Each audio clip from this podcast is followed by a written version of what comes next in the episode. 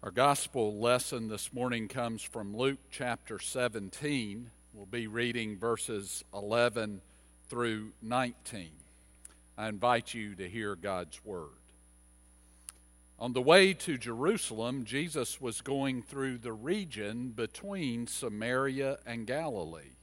As he entered a village, ten lepers approached him. Keeping their distance, they called out, saying, Jesus, Master, have mercy on us. When he saw them, he said to them, Go and show yourselves to the priests. And as they went, they were made clean. Then one of them, when he saw that he was healed, turned back, praising God with a loud voice. He prostrated himself at Jesus' feet and thanked him. And he was a Samaritan. Then Jesus asked, Were not ten made clean, but the other nine, where are they? Was none of them found to return and give praise to God except this foreigner? Then he said to him, Get up and go on your way. Your faith has made you well. This is the gospel of the Lord. Praise to you. Before I begin today, you see the title of the sermon, Settling for Healing When God Offers Salvation.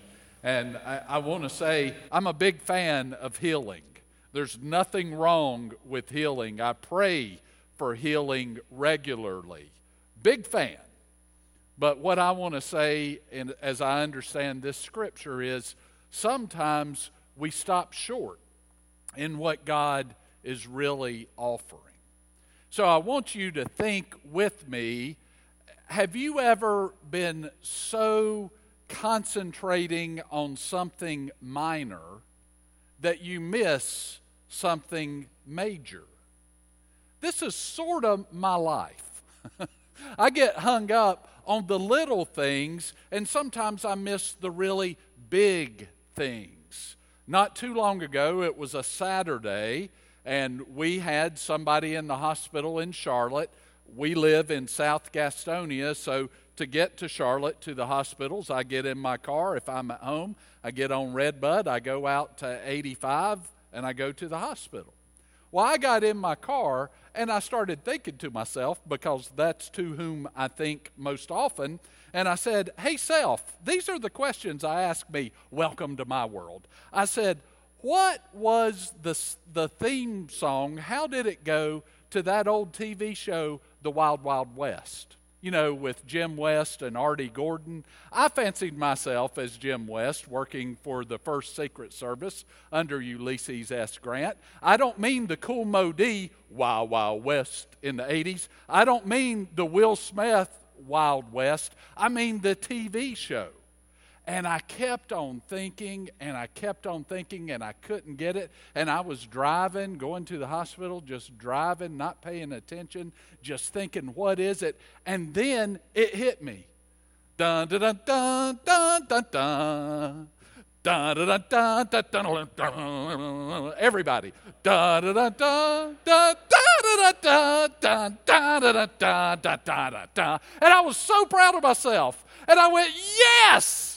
And I looked up and I was in the church parking lot, not where I was going. I am so 95% of the time when I get in my car, I drive up to the church house because, you know, it's where I do my thing. So, but I just totally forgot about it. I didn't break any laws. I obeyed all speed limits as far as we know. I um, I didn't run any red lights or any stop signs. I was just so into what I was trying to figure out that I forgot where I was going. Now, that doesn't happen just when we're driving, and it doesn't happen just to me. The truth is, we live in a world where spiritually we concentrate on a lot of things, and we miss the really big thing of God's salvation offered in Jesus Christ. Spiritually, we get lost pretty easily when we focus so much on ourselves or on what we are passionate about that we miss God. You see, that's what happened to the nine lepers in this scripture. They didn't do anything wrong, they didn't break any law any more than we do when we drive absent mindedly. They, as a matter of fact, followed the law. Leviticus 13 in the Old Testament says if you have a skin disease, go show yourself to a priest, and the priest will determine whether or not you are cleansed. But they were so busy looking at themselves, going, Wow, I'm healed. My skin is clean. That they missed the Savior of the world right there in front of them. How many times have you and I missed God because we've been so focused on ourselves? That's why this Jeremiah passage is so important that Jennifer read for us. You see, Jeremiah is saying to people taken into exile, essentially, bloom where you're planted. Get, yeah, I know you're in a foreign land. I know nothing is the way it's supposed to be, but plant your gardens there. Live there. Live for the welfare of where you are because as the welfare of the city goes, so your welfare goes. It's an amazing word.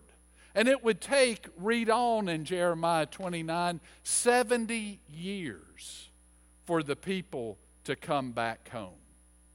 But Jeremiah says, listen, accept the presence of God where you are, even if it is a foreign land.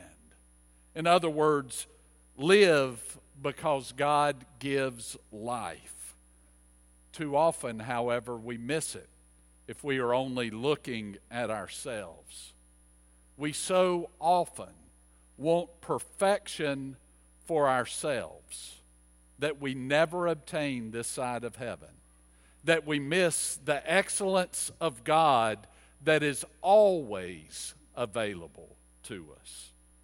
This passage says that Jesus was going to Jerusalem, and it says he was in the area between Samaria and Galilee.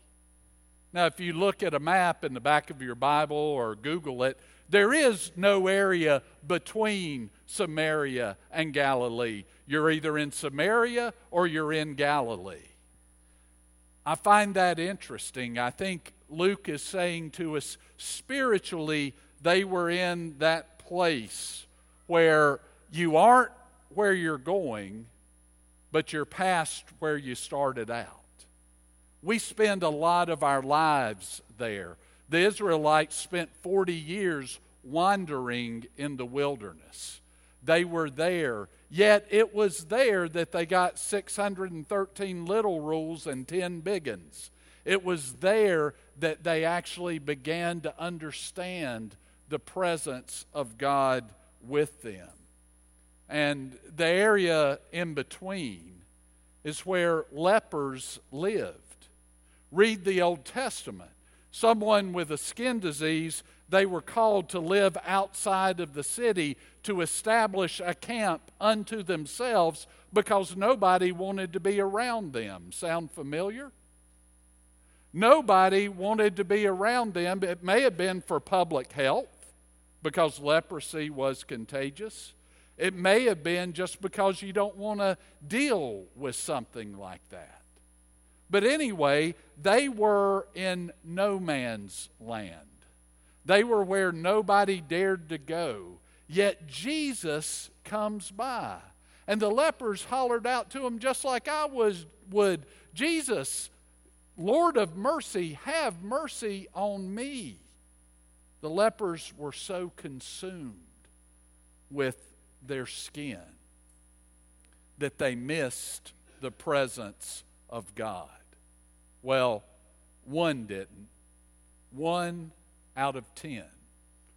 We've just entered baseball postseason. you know as well as I do that if you bat one out of 10, you will not make the Hall of Fame, and you most likely won't make the postseason roster. That's not a good return. Nine out of 10 were so consumed with their cleanliness that they just left.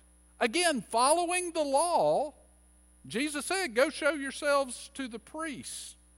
But they stopped short. They settled for healing. They fell into the place where we too often do of thinking, Wow, look at me. Friends, I hope Jesus died for more than clear skin. Jesus says to the one who returns, Your faith has saved you. Your faith has saved you. Your faith has made you well. It's a verb that's used only four times in Luke's gospel, and all times uh, the woman uh, at the anointing in chapter 7, the woman hemorrhaging in chapter 8, and the blind beggar in chapter 18, as well as here. In all cases, Jesus is offering more than healing, Jesus is offering salvation, a new way of life. It is amazing when we get a grip on the truth that God is offering us more than a temporary release. And listen, I'm a big fan, as I said, of healing. I regularly pray for healing. I have seen God do amazing healings. My mother and father, both deceased now, received amazing healings in their life. My father physically, my mother mentally. But here's the kicker they both died. And at some point, they had to understand God is about more than making me feel good in this minute. God's about so much more. God didn't come so that my daddy wouldn't have colon cancer or that my mama wouldn't have mental illness. God came to save them and offer them everlasting life. We prayed for healing when it was at the end of both of their lives. We didn't get it in the way we thought. Yet, yet, God provided what's most important salvation for their souls. Maybe some of us are living in that in between place right now, where we're so consumed with what we need that we're looking at ourselves saying, Make me better, make me better, and we're missing the salvation that God offers all of creation. We're waiting, but the word here is don't settle. Don't stop short. Pick your eyes up. See Jesus. He's inviting you and me into relationship. Don't settle for healing, at least don't stop there. If you receive it, well and good, and praise God for it. But keep going because there is more.